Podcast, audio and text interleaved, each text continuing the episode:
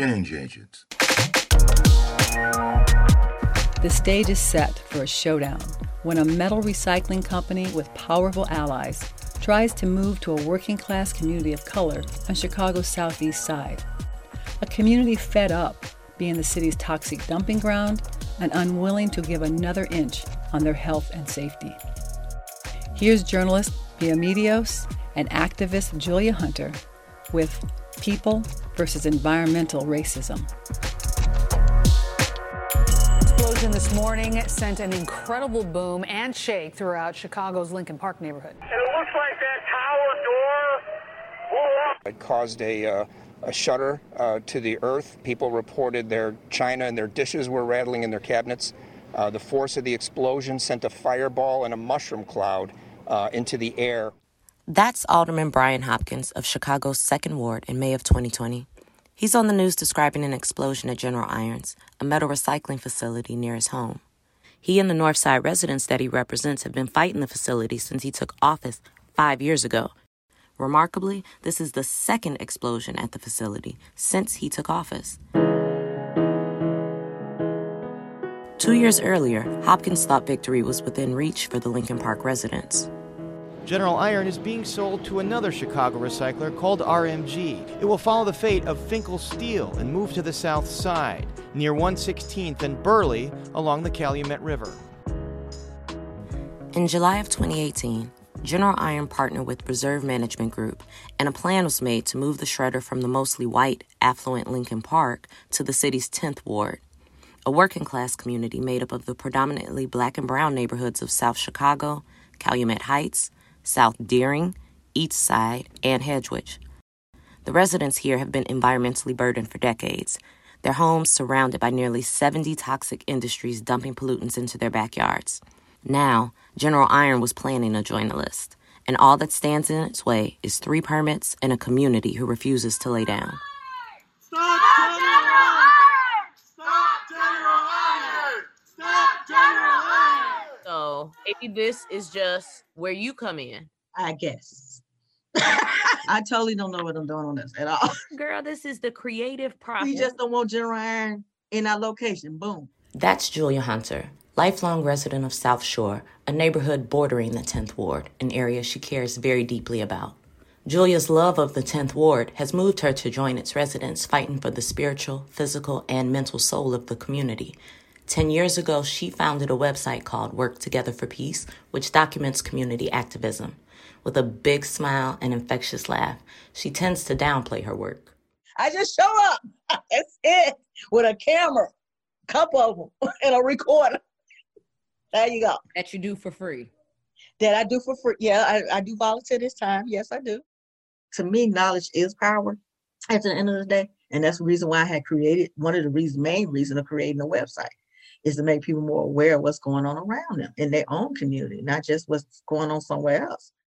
She takes her Canon 70D camera and acts as a kind of community documentarian. She thinks of her website as part information hub, part narrative challenger, and covers everything from the local protests that took place after Chicago's summer of unrest in June What is it that we want from these people? We need to change policy. We need to change our policing up. To Black Lives Matter marches. And I'm begging you, don't fall into the trap that's being set for us. Love is the most powerful force in this planet. Yes. Let's use it now to heal and stand together. You know, the work is always emotional. I'm always following incidents where the community is standing up for their rights, just like now with General I. But I want to leave that energy that I think most people in the community is feeling right now. I'm asking for help. I'm dying for help. I need help. I, I done told you what I wanted. you seem like you're not listening to me. Freedom of speech is the bedrock of American democracy. But what happens when nobody's listening? The 10th Ward has been fighting for the health of their community for decades, and the response? A deafening silence.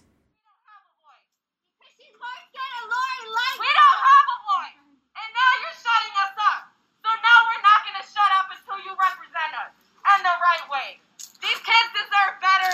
These elders deserve a better community. We all deserve, deserve better air quality in this community. I mean, it's it seems like that would be such a simple concept. You know, you would like to think that people act like pollution got this weird boundaries or something, but but it, it does not have a balance. Water and air goes everywhere. Overnight in Chicago, former federal prosecutor Lori Lightfoot has been elected the next mayor. She'll be the first black woman. When Mayor Rahm Emanuel left office in April of 2019, community activists like Julia hoped that the city's new leadership will be more responsive to the needs of Chicago's black and brown communities. She's promising to end corruption in City Hall. When Lightfoot took office, it certainly felt like a new sheriff was in town. Within her first few months in office, city health inspectors ticketed General Irons for air quality violations five times, something that had only happened once under Rahm Emanuel. But soon, Julia began to question the new mayor's motives. Material. Last week, the Lightfoot administration finalized a deal long in the works for General Iron to close up shop by the end of next year. It was year. clear Mayor Lightfoot was out to protect the quality of life in some Chicago neighborhoods. She was paving the way for General Irons to make a hasty exit out of Lincoln Park and into the city's southeast side. The fast tracking, I don't get why she did that. I said, yeah, we did talk about that. I just don't get that. How I feel about that, I'm like, why would you rush and do that? And you know people been protesting against this. Because now you just feel like you totally been ignored. On its surface, it would be difficult to find a story that better illustrates the state of environmental racism in America. The city moves a toxic industry from a predominantly white, affluent neighborhood into a low income Latinx community. But when you look below the surface, the contrast is even sharper. The rush to get General Iron out of Lincoln Park runs deeper than health concerns. It's the largest development the city of Chicago has considered in decades. The North Side's $6 billion, 52 acre. The metal scrapper is being moved to make way for a billion dollar land development deal called Lincoln Yards, the type of economic investment that communities in the 10th Ward have been demanding for years. We've never felt like we could trust them, and that's the sad reality. That's Peggy Salazar of Southeast Environmental Task Force Peggy has been fighting for a cleaner environment in the 10th Ward for more than 30 years. So we have the sewage treatment plant here. We have the garbage dumps here. We have the industry that smells and stinks and emits pollution into the air here. And we're saying, you know what? We're tired of it. We don't want any more of this stuff, but yet they keep wanting to send us more and more and more, just in different forms. Julia and I go to the storefront office of Southeast Environmental Task Force on 133rd in Baltimore to speak with Peggy. So we oppose the coal gasification plant. And we opposed it not because of the gasification, because it meant piles of coal and petcoke in our neighborhood, and we didn't want any more of that stuff. And that's why we opposed it, okay? But see, here's the sad reality. So we opposed it and we got petcoke anyway. So, once again, it's like the community who knows what's good for them, we don't have a voice. So, we have to do these battles one by one by one as they keep throwing stuff at us.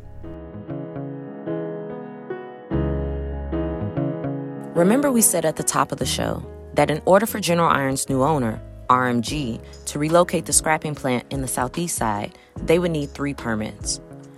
Well, in May of 2020, the first of the three, a construction permit will be decided by the Illinois Environmental Protection Agency. This is not a contested case hearing. Rather, this is an informational hearing in the matter of a construction permit for a scrap metal recycling plant. Notice what was said there. This is not a contested hearing. In other words, this hearing does not determine the outcome of the permitting process. That the application meets the standards for issuance. We will fully consider and respond to all significant public comments and may make changes to the permit based upon the comments. The, the decision had already been made without input from those who would suffer the consequences. Notice again what they said, quote, "We will fully consider and respond to all significant public comments and may make changes." In other words, our minds are made up. Contested case hearing or not, community members were going to state their case. Listen to how Lauren Compton describes what it's like living next to General Irons right now. Current neighbor to General Iron, I implore you to not grant this serial polluter the opportunity to poison and endanger yet another Chicago community. For at least 20 years, numerous residents have filed complaints, ranging from noxious smells and explosions to fluff littering streets. Hours of operations are not adhered to. Workers walk our streets in gas masks, picking up fugitive issue to them particulate from the matter. EPA with regulations, but they blanketed our neighborhood. This is Rachel Vance, painfully describing the environmental health burden already faced by those living in the 10th ward. And I got my letter in October 2018, which was four years after we purchased our dream home. And it says that I have 12 times the amount of lead in my yard. Then that is removal management level. The removal management level is 400 milligrams per kilogram. My yard has 4,800 milligrams per, per kilogram.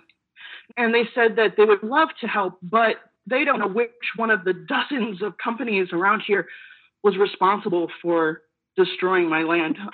And I'm Imagine these types of testimonies on repeat 21 in all, with scarcely a voice heard in support of RMG. The hearings ended, and a decision is promised within weeks. And then, just four days later, The explosion rattled homes and if nerves. they can't operate safely during a pandemic when they know they're under scrutiny by state, federal, and local officials, they simply are incapable of operating safely. the blast confirms every fear the 10th ward has about the recycling facility. And the first thing I thought about when I heard it on the news was the hearing.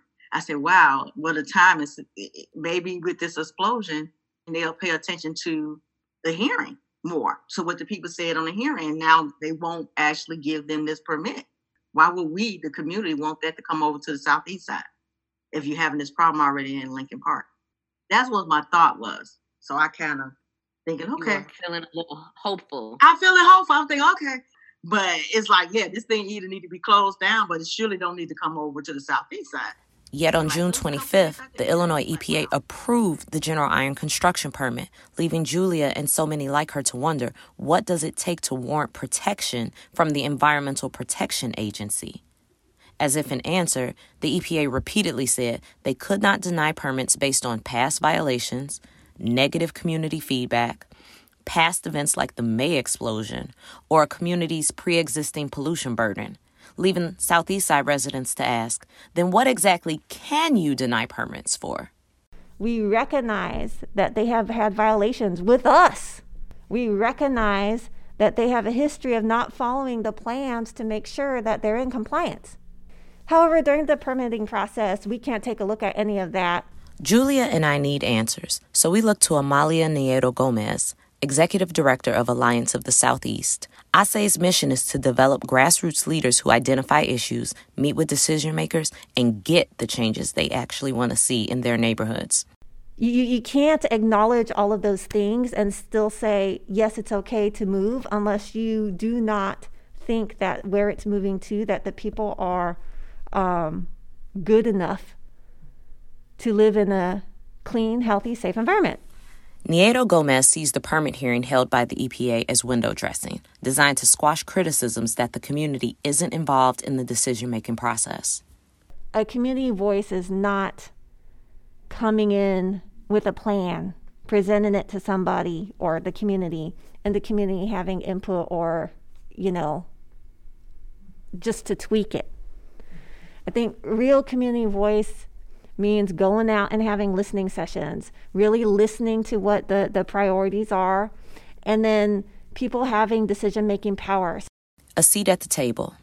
That has been the demand at every turn of the General Irons saga. A chance for Southeast Side residents to have a say in determining their standard of living. Oscar Sanchez is a nearby resident and was among those who offered more than 300 statements to Illinois EPA during the public comment period. I feel like my voice has been silenced. I feel that this is a slap to my face. This is a slap to our community. I feel that the IEPA has disregarded all our concerns. Opponents note an incident last month at General Iron's. Air to live. When do we want it? Now. What do we want? Air to live. Liberty's a right. That's why we fight. Liberty's a right. That's why we fight. Liberty's Those are right. protesters gathered outside the home of 10th Ward Alderwoman Sue Garza, literally taking the fight to her front door after the permit was granted. Chicago Mayor Lori Lightfoot is out with a new air quality plan, an agenda promising to clean up the air backed by new data with a focus on equity for the city's neighborhoods. But does it go far enough? A month later, on July 27, the city comes out with its new air quality plan. The mayor intends the plan to be a call to action addressing the city's environmental inequities.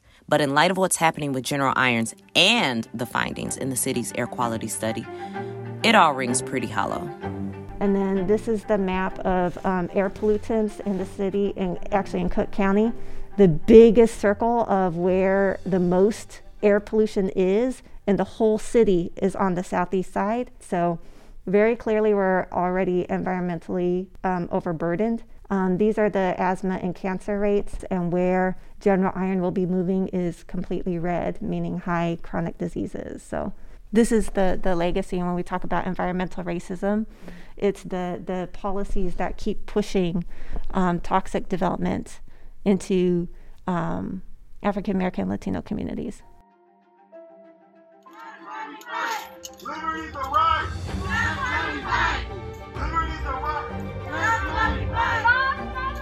They've presented their case plainly on every level, through official channels and in the streets. And their message has been clear not one more toxic polluter in our backyard. But at every turn, the city's response has been equally clear you have no say in this matter. And when decision time came on General Iron's second permit, the city stayed true to form and granted the scrapper a pollution control permit. Worse, after promising to make the process transparent, the permit was approved behind closed doors without so much as a press release. That's two permits down and only one more to go before General Iron can open for business. Federal government is investigating a complaint that Chicago's zoning policies are racist. Having exhausted all other avenues, it was time to change strategies. It was time to lawyer up.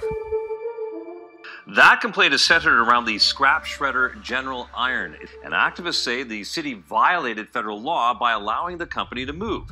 The Department of Housing and Urban Development is planning to investigate those complaints. In a span of a few months, three major legal actions are brought against the city and state officials.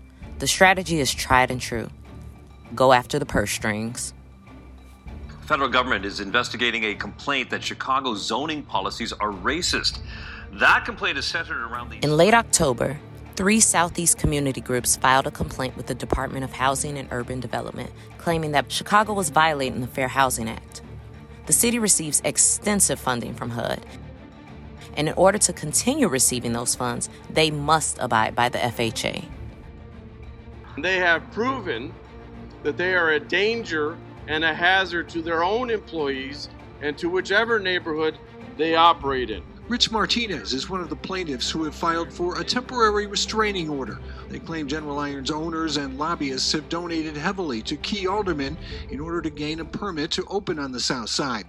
Later that month, the Reverend Roosevelt Watkins III and the Reverend Richard Martinez filed suit in the U.S. District Court requesting an injunction halting the final permit. Their grounds? Reopening the recycling plant on the southeast side violates the civil rights of residents. And in January 2021, the Environmental Protection Agency announced a second federal investigation into the General Iron move. Officials will now investigate whether the IEPA discriminated against the predominantly Latino and African American community in Southeast Chicago by issuing the permit. There are signs that the lawsuits are having impact. The Office of Housing and Urban Development sent a letter to the city asking Mayor Lori Lightfoot to hold off on issuing a final operating permit for General Iron. HUD found the claims that the relocation of General Iron would cause serious irreparable injury persuasive.